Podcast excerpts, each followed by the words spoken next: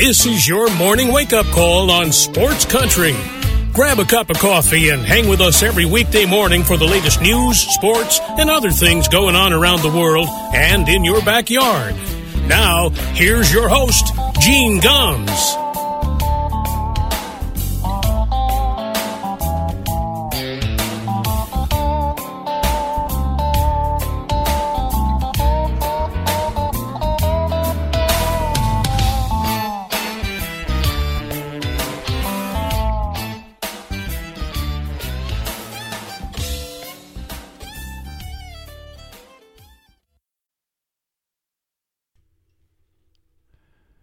Well, good morning, everybody.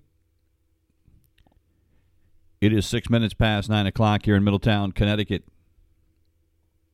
Welcome to a Thursday morning wake up call here on Sports Country Radio. We appreciate uh, some of your time this morning as we work our way around the world of sports. We've got Pete Mazzetti coming up at nine fifteen this morning, a little earlier than usual. So uh, we're going to. Uh, uh be a little uh, a little bit different in our format this morning. So Pete's going to be coming up at nine fifteen to talk about what's coming up on the Pete Mazzetti show. Also to remember our friend John Clark. Uh, we've got the memorial uh, service online coming up on Sunday. I hope you can join us for that. Um, so before we get to Pete's visit with us this morning, uh, a follow up on the story we had yesterday about Duxbury High School in Massachusetts. They have now fired their football coach. Uh, look, they had no choice here. This is if you missed the show yesterday. Uh, Duxbury High School, uh, in their first game of the season, were using uh, audible plays at the line of scrimmage with, um, well, some of them were Jewish references, some of them were anti-Semitic references, some of them were just plain, uh, you know, uncalled for. Um, and uh, there had been once that word came out, there'd been cries to have the coach fired, and uh, uh, they did it yesterday. They had they had no choice, and you know what? But you know what bothered me about this? So there was a story in the Boston Globe this morning about his firing, and they interviewed a bunch of different people in the town, and yet there are people in the town that don't agree with what happened here you know, some of them do. Obviously, they were outraged, and but there are others that say, "Hey, uh, you know, what's the big deal? You know, uh, you know, he's a good guy, kind of thing. You know, my son played for him. He was, you know, a great mentor to my son. Yada yada yada. That is all well and good. And and, and by the way, in addition to losing his coaching position, uh, Dave uh, Maimaron, the head coach, has also been placed on administrative leave from his role as a special education teacher at the school.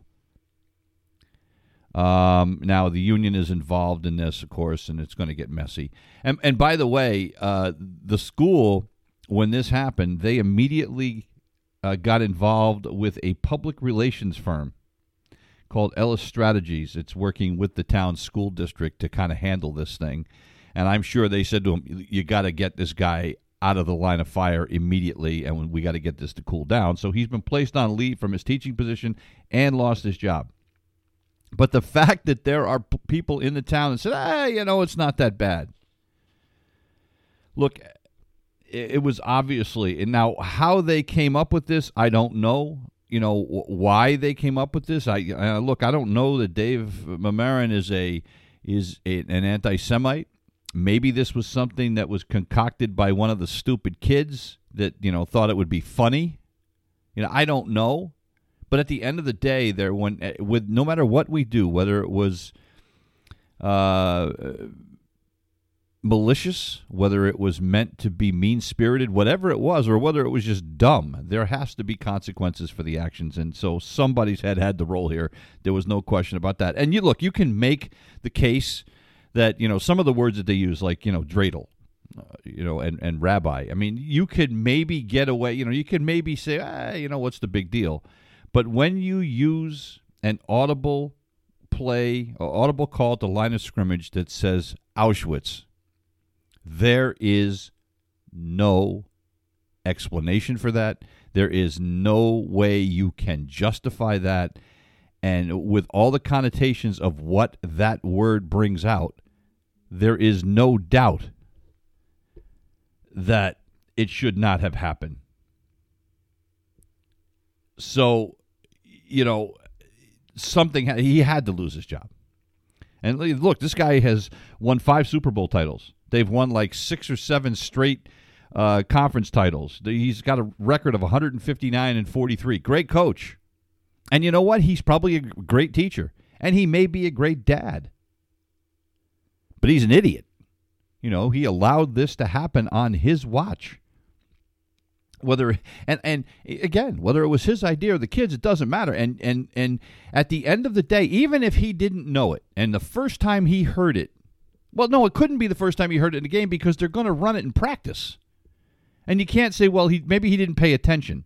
At the end of the day he is the head coach you are responsible for everything that happens. Even if it was a player that concocted this, whether it was an assistant coach that concocted this idea, at the end of the day, the head coach is responsible for everything that happens with that program, and they had no choice. And, I feel bad, for, you know, for for the kid's family and, and for the you know the family uh, because they're going to take abuse for this. Um, I I you know, I, I hope he gets his teaching job back. I think, you know, unless we find out that there is some kind of, uh, he has some kind of history of anti Semitism, and there's going to be a full investigation, and the union's involved in it, and they, they have to. If they if there's a chance for him to get his job back, they have to do an investigation and find out this was some kind of an, an outlier, that this was just some stupid thing that, that happened, and he let it go, and he didn't, re, uh, you know, retain control of his program. You know, if it was that, you can understand. You know what I mean? But if it was, you know, if it was uh, that, that we find he's got some history of saying or you know anti-Semitic things or whatever, then you know he shouldn't get his job back. He shouldn't get his football coaching job back. There has to be that has to be, you know, that has to be the consequence. Look in the NCAA you know there's a there's a uh, when they talk about what's going on with violations of NCAA rules and stuff there's a term called institutional control. Well there was no institutional control here. So it's unfortunate for these kids that have that played for this guy. Uh, but you know what? And and you know the other part of I was thinking about this was you know if you're the quarterback don't you know this is wrong? Wouldn't you have said something to your coach? Which leads me to believe that maybe the kids, you know, some of the kids were in on. I don't know, but why didn't one of the kids step up and say, "Hey, coach," you know? And I know that you know it's still an authority figure, and maybe they're a little bit, you know, reticent to to call him out on it. But somebody should have said something. And the fact that it even got to the point where this was used in a game uh, it's unbelievable. By the way, they have canceled this week's varsity, junior varsity, and freshman games for Duxbury High School. There is questions whether the season will even continue. So for this stupid thing, they may have an entire season flushed. But what other choice did, Dux, did the Duxbury school system have? None. None, and look like a, a reasonable uh, administration. They really had no choice. It's 14 minutes past the hour. We're going to take a break. Uh, we don't normally take one this early, but we're going to take a break. When we come back, Pete Mazzetti will join us. You're listening to the Wake Up Call on Sports Country. Welcome back to the Wake Up Call on a Thursday morning. And uh, we haven't talked to him in a while, but uh, Pete Mazzetti, the host of the Pete Mazzetti Show, joins us this morning. Good morning, Pete. How are you?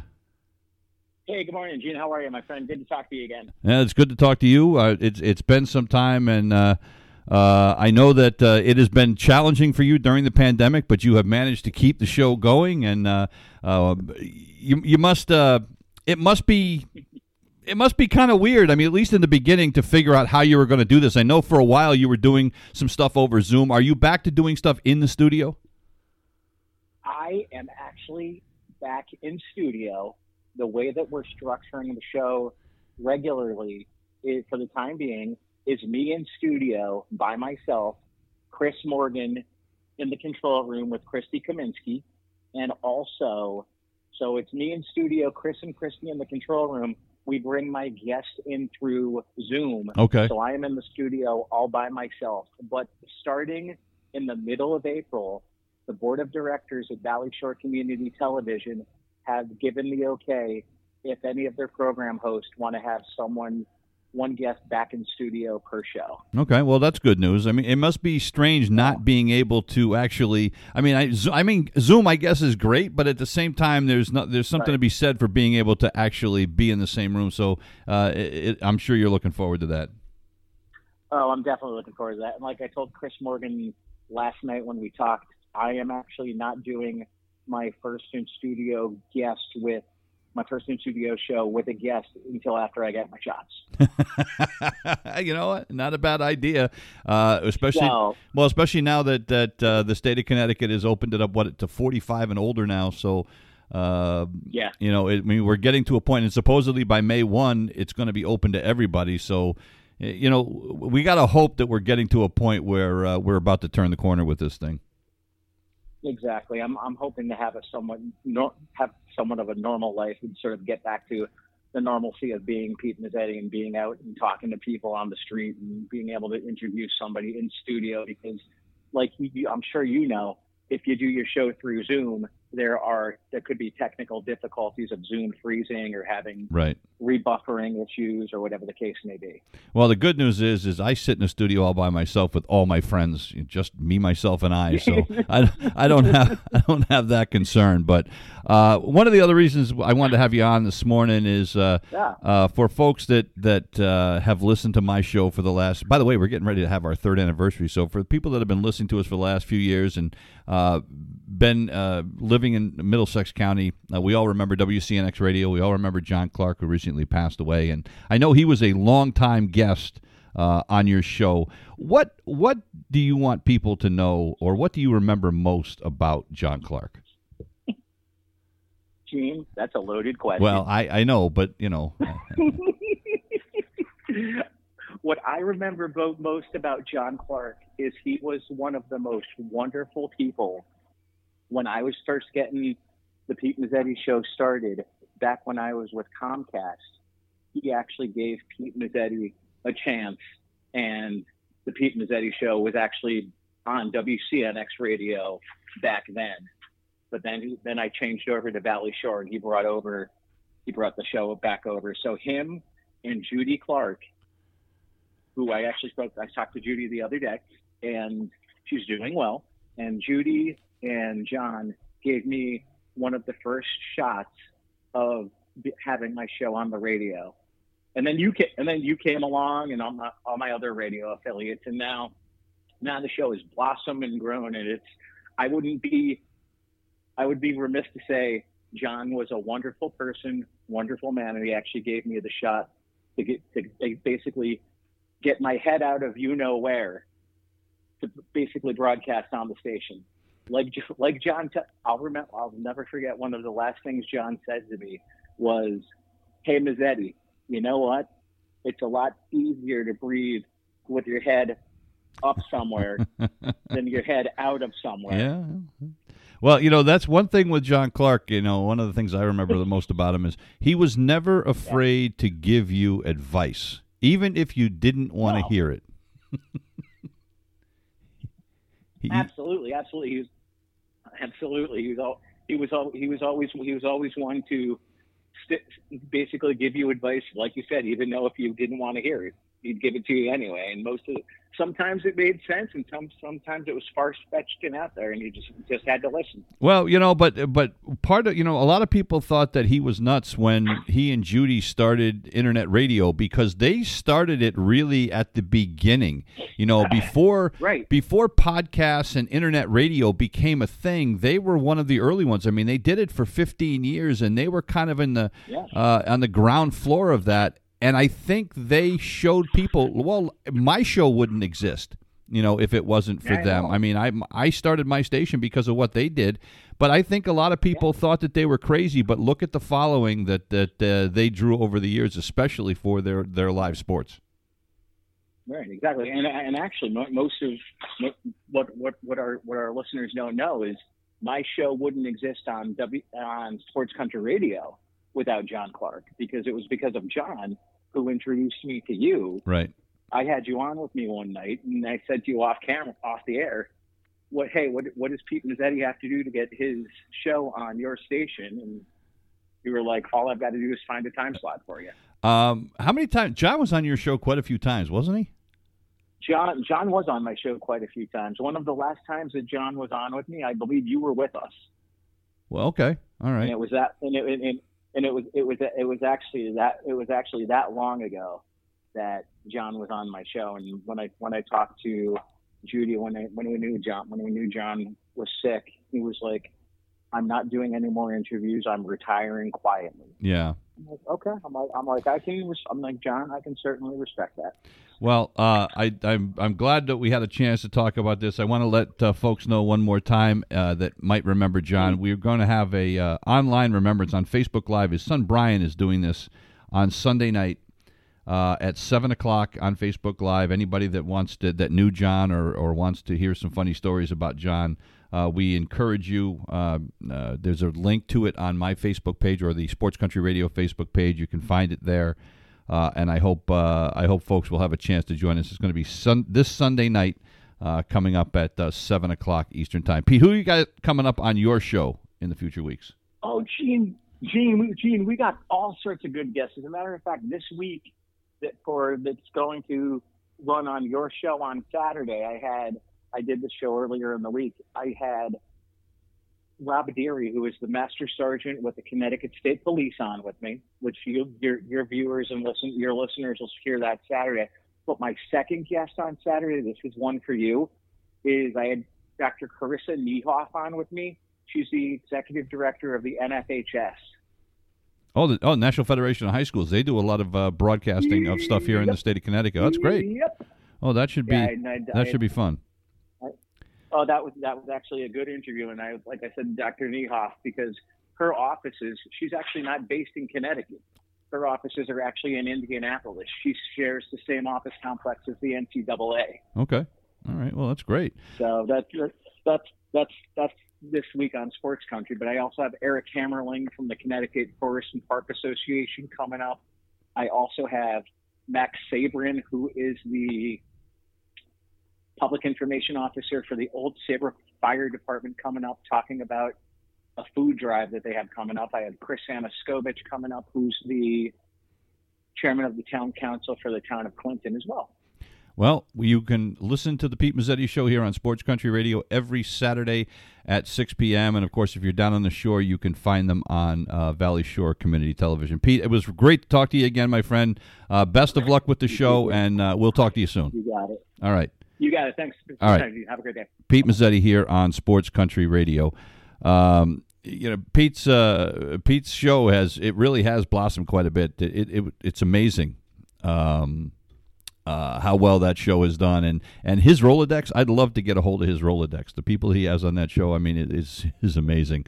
Um, all right, let's get back to sports. Uh, and once again, the uh, show for John Clark uh, is going to be Sunday night, seven o'clock on Facebook Live. Uh, you can find the link to it on our uh, Facebook page. Hope you can join us. Um, the other big thing I saw last night in the sports world, and this one blew me away, and it's not a shock, by the way. Uh, and, and, I say, and I say not a shock. It's Tim Peel, who has been a referee in the National Hockey League since 1999, was fired yesterday by the NHL. Uh, this is a guy that has officiated over 1,400 regular season NHL games. He lost his job yesterday because he got caught on a hot mic on television uh, saying that he was going to call a penalty on a particular team just because he wanted to uh, get it out of the way or kind of uh, uh, even the ledger a little bit. It was, you know, what you might call a makeup call. Um, and it's one of those dirty little secrets in hockey. What do I mean by that? Well, I've watched a lot of NHL games over the years. I have worked a lot of hockey games, college hockey games, and uh, minor league hockey games over the years, uh, including being an uh, you know an, an off ice official, doing the score sheet and all that stuff. It is absolutely amazing to me when you look at a box score at the end of a hockey game and you look at how many penalties have been called in the game. You will almost always find that the number of penalties called against the two teams is even or within one every time almost. I mean, it's, you know, obviously it's not every time, but it is more often than not. And it always amazed me. And, you know, all of a sudden you'd, you'd look, and at, at some point in the game, you know, one team would have had four penalties called against them, the other team's only had one. But by the end of the game, you know, maybe it's five to four or six to five or something like that. It's amazing how that happens. And, you know, it's one of those things where, uh, you know, you say coincidence? No, I don't think it is. You know, it's kind of the great uh, secret in hockey. And, you know, the, the vice president of operations for the NHL, Colin Campbell, yesterday said, look, you know, we have to ensure the integrity of our game. It's the most important thing that we can do. And he's right. I mean, regardless of what game. I mean, look at, they've had to do it in the NBA where they've had uh, referees involved in gambling and they had to get them the hell out of there because there was a chance that they were going to uh, affect the outcome of a game. You know, there's been issues in the NFL. They have, they have to do that with their officials. And to have an official come right out on the TV broadcast and say, I'm going to call a penalty on this team and then do it, they had no choice. Um, you know, and some of the coaches around the league, Paul Maurice, uh, former coach of the Hartford Whalers, guy that's been a coach in the league now for 23 years, he said, look, make up calls, uh, we know about them. I mean, he said they've been around forever. He said now they, it was much more common in the past. He doesn't think it's done as frequently now as it used to be. He said, he said he knows for sure that there are times that referees blow calls. And he said they would make it up. They would make up for it. They would call one on the other team, even if it wasn't wasn't a penalty, because they knew they had blown one earlier in the game. He said, absolutely, it happens. Um, you know, eh, so but but the again, kind of like with the with the football coach in Massachusetts, the NHL had no choice here. Now, as far as Tim Peel goes, he's 54 years old. He was planning on retiring next month anyway.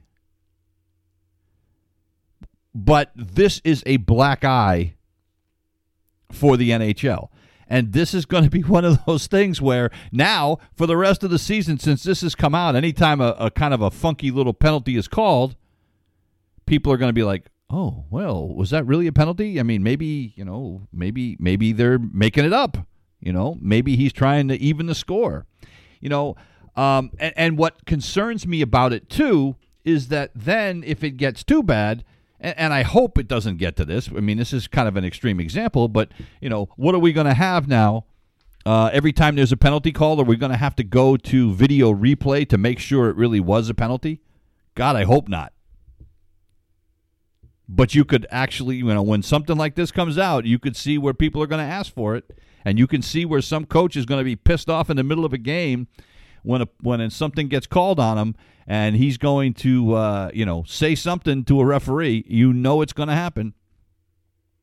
But that was I saw that one last night, kind of open the eyes, and but but again, you know, and and in with what goes on today with all the television coverage, with all the social media coverage, there's microphones, there's cameras everywhere. You can't get away with saying or doing anything in this world without getting caught by somebody.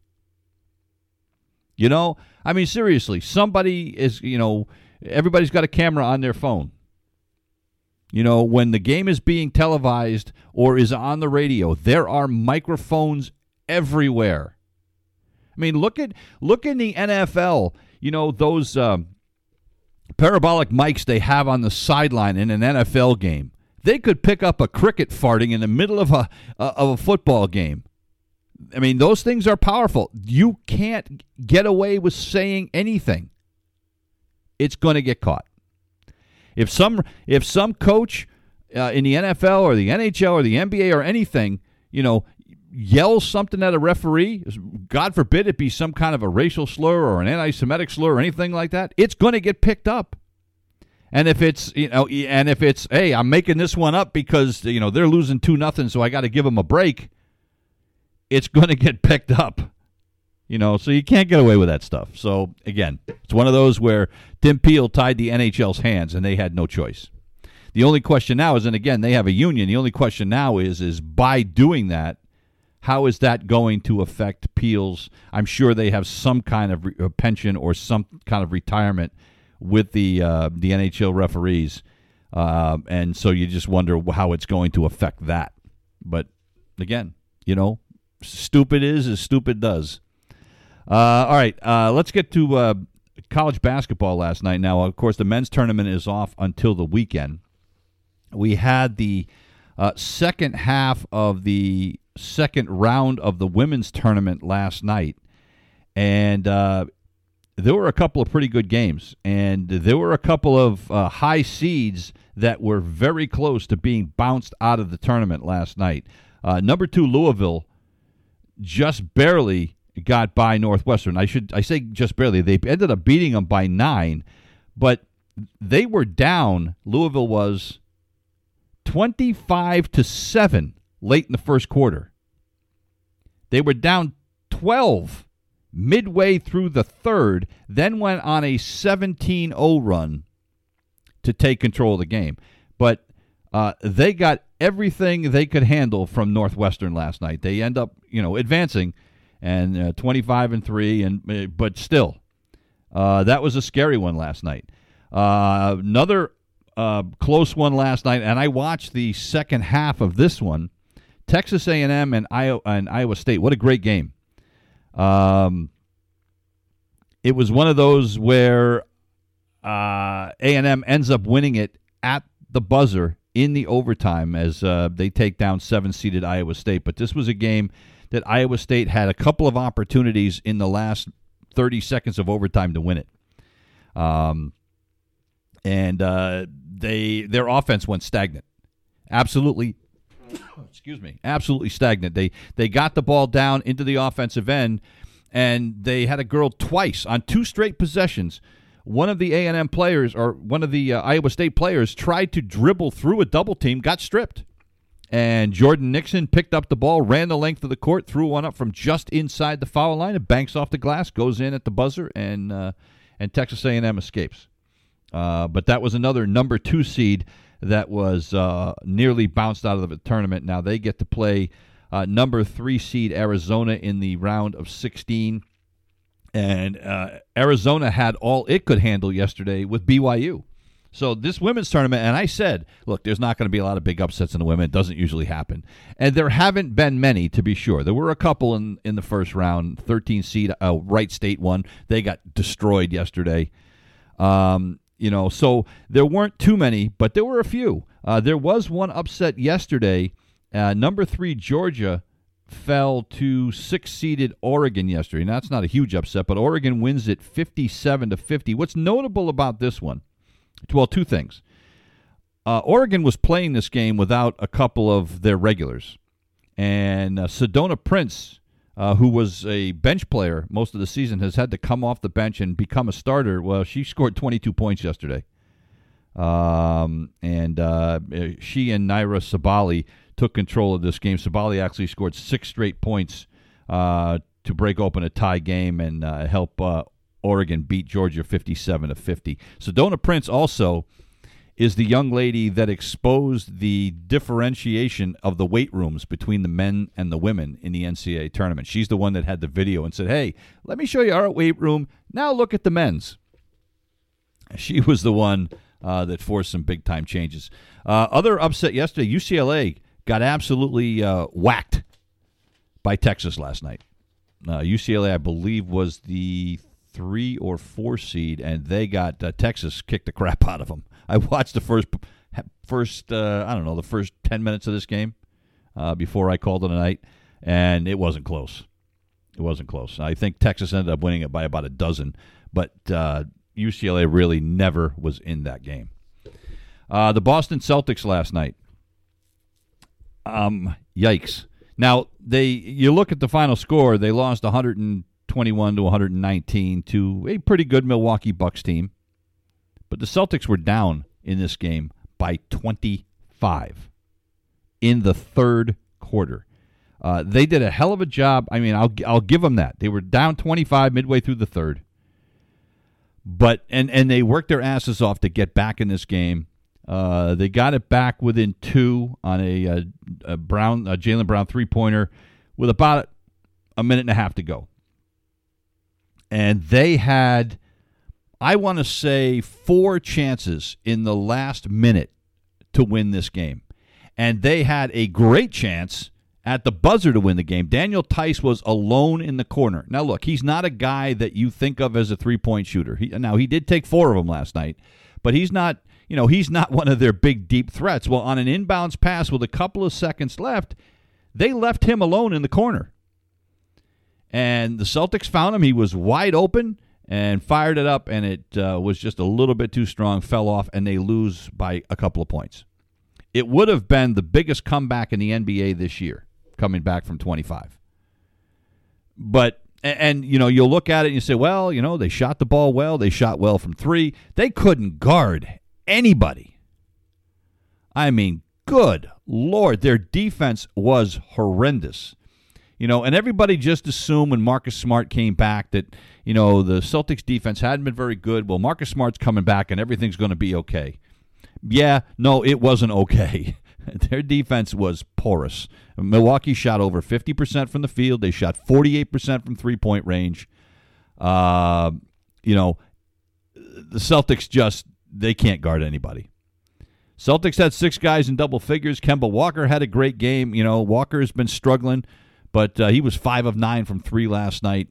You know, it was a game that you would have liked to have seen them get, but now the Celtics are two games under 500.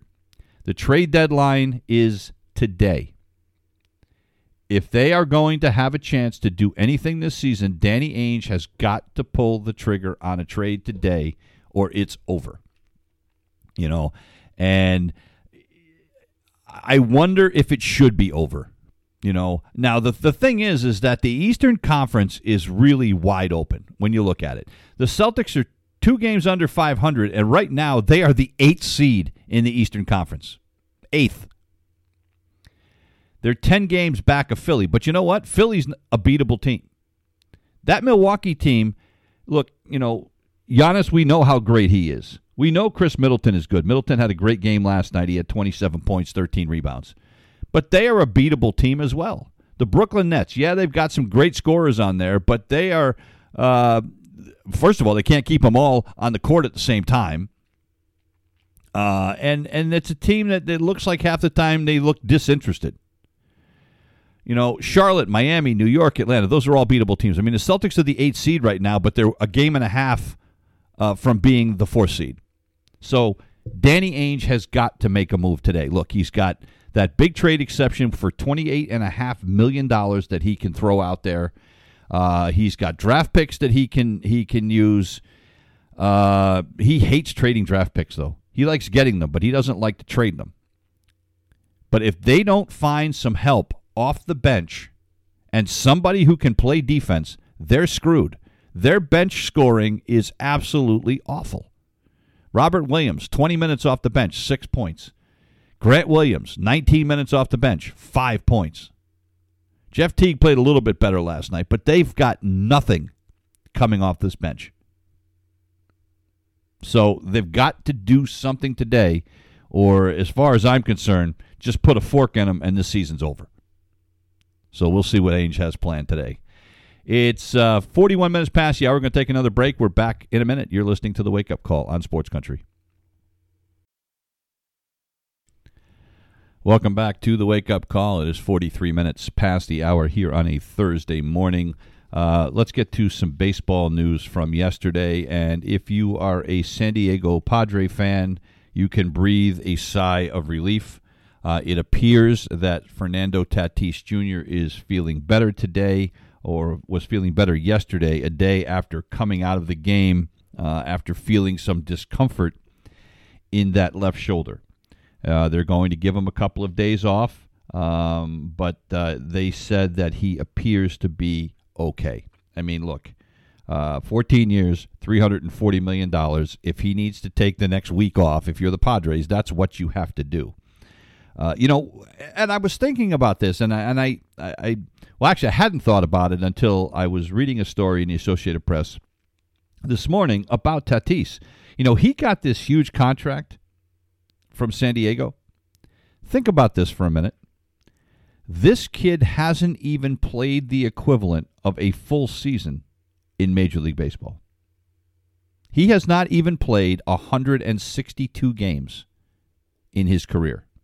And he got a 14 year, $340 million contract. Now, the funny part is, there's not a lot of people saying that the Padres were nuts for doing this. Okay, that's first of all. I mean, I mean, is it nuts to give any professional athlete, you know, twenty five million dollars a year for fourteen years? Well, yeah. But having said that, you know, uh, he's played 143 games. Now, in those 143 games, he's hitting 301, 39 homers, 98 runs batted in. That's great. But here's the thing his rookie season, he had a hamstring injury and then some kind of a stress reaction in his lower back that limited him to 84 games. And of course, last year, he only played in 60 games. So, you know, and then now, in, supposedly, this shoulder issue that he has is something that he has had for a while. And it has bothered him a couple of times already in spring training. And so you wonder, you know, is this kid going to be one of those fragile ones where when he's on the field, he's great, but can we keep him on the field? So time will tell. But uh, at least for now, Padre fans can go because he'll uh, he'll be back in action. The other big news out of baseball yesterday is that uh, the league announced that it is going to be watching much more closely whether players are putting things on the baseball, whether there is some kind of foreign substance being used, whether the ball is being intentionally scuffed up or cut or whatever. Um, because uh, because they they feel that some of the things going on right now with some of the the incredible changes in pitchers' spin rates, et cetera, et cetera spin rates. You know, one of those new analytics I don't want to hear anything about, but they think that you know, well, they know for a fact that there are pitchers that are using and putting sticky substances on their fingers to help them grip the ball better so that they can get more spin when they throw the ball. So, what they're going to start doing is they're going to start looking at MLB has the Statcast data, which is you know that tells you how what not just speed, but how much the ball breaks, how fast it's spinning. Uh, it, has got all different kinds of, of information they can get. So that Statcast data is going to be reviewed by the commissioner's office to analyze spin rate changes among pitchers that they think are using foreign substances, comparing that game data with their career norms. So, you know, I don't know what a good spin rate is. I have no idea. But let's just say it's spinning at 100 times a minute or 100 times a second or I don't know what a, I have no idea what a good spin rate is. So I'm just making up a number. So if in a game it's at 100, but his career norm is 75, they're going to say, well, something's going on here. Uh, the other thing that's going to happen is they are going to have people at the ballparks, compliance people, that are going to take random baseballs that are thrown out of play to see if uh, there's anything going on. And those will be brought back to a lab to see if uh, something, you know, and, and they'll put them in see if something's been done to the baseball. So, um, you know, and they're also, of course, they're going to continue to monitor the electronics use and all the other stuff. And uh, and there's going to be daily reports to the commissioner's office. So it's like it sounds like the commissioner's office has created a police force. To it, they, it's it seems like they think there there is some kind of massive amount of cheating going on. Now here's the thing. Cheating, and, and I I use that term loosely, okay, uh, but this kind of stuff, you know, unlike what happened in Houston with banging on the garbage cans and using the electronic, using video to know, you know, and steal signs to know what's coming. Stealing signs has been going on in Major League Baseball forever, but you know, but there's a big difference between using video that you can then you know back up and analyze and figure out the pitch sequence and, and so figure out exactly what's coming and some and a and a batter standing at a runner standing at second base being able to tell. Uh, but sign stealing has gone on forever. Houston just took it to a new level. But doctoring a baseball, that's been going on forever. I mean, look, Gaylord Perry was, you know, the, you know, the doctor of of doing that. Uh, there have been so many pitchers that used what used to call the old spitball or the Vaseline ball or whatever, or you know, or putting things on a baseball or doctoring a baseball. Jerry Remy told a story yesterday during the Red Sox game that was on NESN that when he was with the California Angels, now he did not he did not say which pitcher it was, but he said there was a specific pitcher on the Angels that liked to have a cut baseball. So what he did was he then took Jerry Remy's belt buckle and he filed it down so it had a sharp edge on it. And every time a ball was hit to Remy, or any time a ball was thrown back to Remy, you know, as they throw it around the infield, Remy would take the ball, you know, in kind of like, you know, in a quick motion and then rub it against his belt buckle and, and cut the ball up a little bit and then finish throwing it around the infield. And the pitcher would get it back and the ball's doctored. He didn't say who it was, but and Dave O'Brien said, "So you're basically telling me you cheated." and you know, I Remy was kind of like ah, humming, humming, humming, but he's like, "Well, you know, I mean, it's just what you know. What's you know that was common then." So, and there's we know that's going on. I mean, we've seen pitchers get thrown out of games. Like was it Gaylord Perry that got thrown out for having sandpaper, I think, or something in his pocket? I mean, we uh, or a nail file. We've seen it for years. It's gone on. But now they think that it is uh, much more prevalent and that pitchers are trying, you know, they've gotten so into these analytics and they're trying to figure out ways to get even more spin rate that they're taking the cheating to a next level. Now, MLB has said that you know they are coming up with a new kind of thing to rub the balls up with. In the past, it's always been mud from like the Chesapeake Bay or some specific area what they used to rub the balls up with before the game. They would give the umpires a couple of dozen balls, and they would be, and the umpire's job used to be to rub them up with this particular dirt or mud that came from one place. I can't remember where. I think it was the Chesapeake Bay or something. But anyway, uh, MLB supposedly is coming up with some new substance that they're going to have the balls rubbed up with prior to every game so that the pitchers can get a better grip. And Jerry Remy said it yesterday as well. He said, I don't know about you, but if I'm up at the plate, I want the pitcher to make sure he has a good grip on that baseball.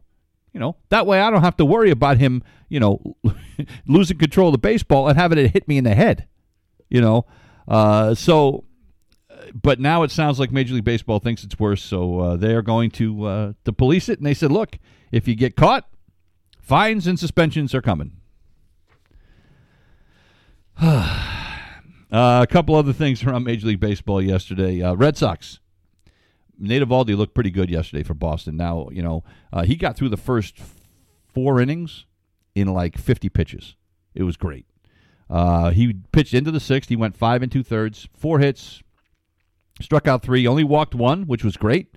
Um, uh, he did get helped out by a couple of double plays, but by and large, he looked really good. The other thing that was encouraging yesterday for the Red Sox, Sawamura, the uh, pitcher they signed out of Japan, had his first perfect inning in spring training, pitched an inning and a third, struck out a couple. Ottavino came on after that. He struck out two. So those two guys combined for two and a third innings, st- four strikeouts, no hits, no walks. You know, if that is what we have to look forward to, and the way Matt Barnes has pitched this spring training, I love that. You know, the only problem is now is getting the pitchers to get us into the sixth, seventh inning, uh, so we can get to that part of the bullpen. But that certainly uh, looks very promising, and it was good to see Eovaldi. That was certainly the best that he has looked uh, all spring.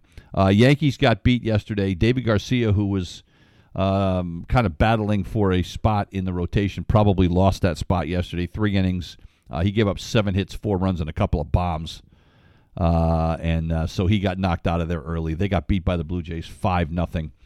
Uh, but again, the, the, results don't matter. What matters if you're looking at the Yankees is that means Davy Cruz is headed to AAA uh, for the start of the season. Uh, the Mets yesterday, Corey Oswalt got the start. Looked pretty good. Four innings, just a couple of hits. Struck out three, didn't walk anybody. And again, if you're a Met fan, what you're happy with is Jeurys Familia came out, pitched a scoreless inning. Dellin Betances came out. He pitched a scoreless inning. So that has to give you some hope uh, if you are a Mets fan because that bullpen has uh, been awful uh, the last couple of years.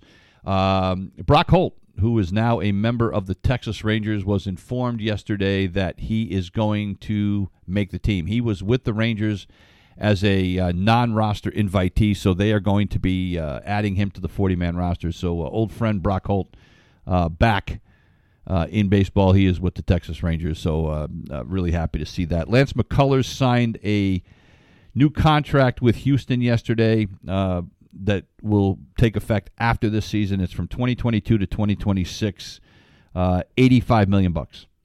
Not too bad. Um, he, he's getting paid six and a half million bucks this year, and uh, his five-year deal will pay him eighty-five million dollars. So that's about what about fifteen million bucks a year not too bad. Uh, so good for him. I mean, uh, he's pitched well this spring as well. He's pitched to a 2.57 ERA. He's only 27 years old. Um, you know, he now he is he has had one Tommy John surgery, but he has looked pretty good. Um, and uh, one other baseball note: uh, Yankees announced that 21 of their games are going to be streamed on Amazon Prime Video this year. Um, they're also they're all these are also games that are scheduled to be on uh, WPIX uh, in New York. They're not games that are on the Yes network. They're produced by Yes, but they're scheduled to be broadcast over the air on WPIX. So for people that uh, out of the area that can't get PIX, they can stream those games on Amazon Prime, and I think everybody's got an Amazon Prime account these days, don't they? Uh, so uh, uh, if you are out of the New York area and you're a Yankee fan, you'll still be able to watch them because they'll be on Amazon Prime Video if you don't have an MLB TV account. Uh, that's going to do it for us here this morning. We'll be back tomorrow with another edition of the Wake Up Call. We've got high school basketball coming up for you tonight at 6 o'clock from Cromwell High School. It'll be Valley Regional at Cromwell in the semifinals of the Shoreline Conference Tournament. The winner of that game will play the winner of the Morgan East Hampton game uh, in the championship on Saturday. So hope you can join us for that. That's coming up at 6 o'clock tonight. We leave you this morning with some music from Elton John. Today is his 74th birthday. Here's one of my favorite songs by him Goodbye Yellow Brick Road. We'll see you tomorrow. You've been listening to the Wake Up Call on Sports Country.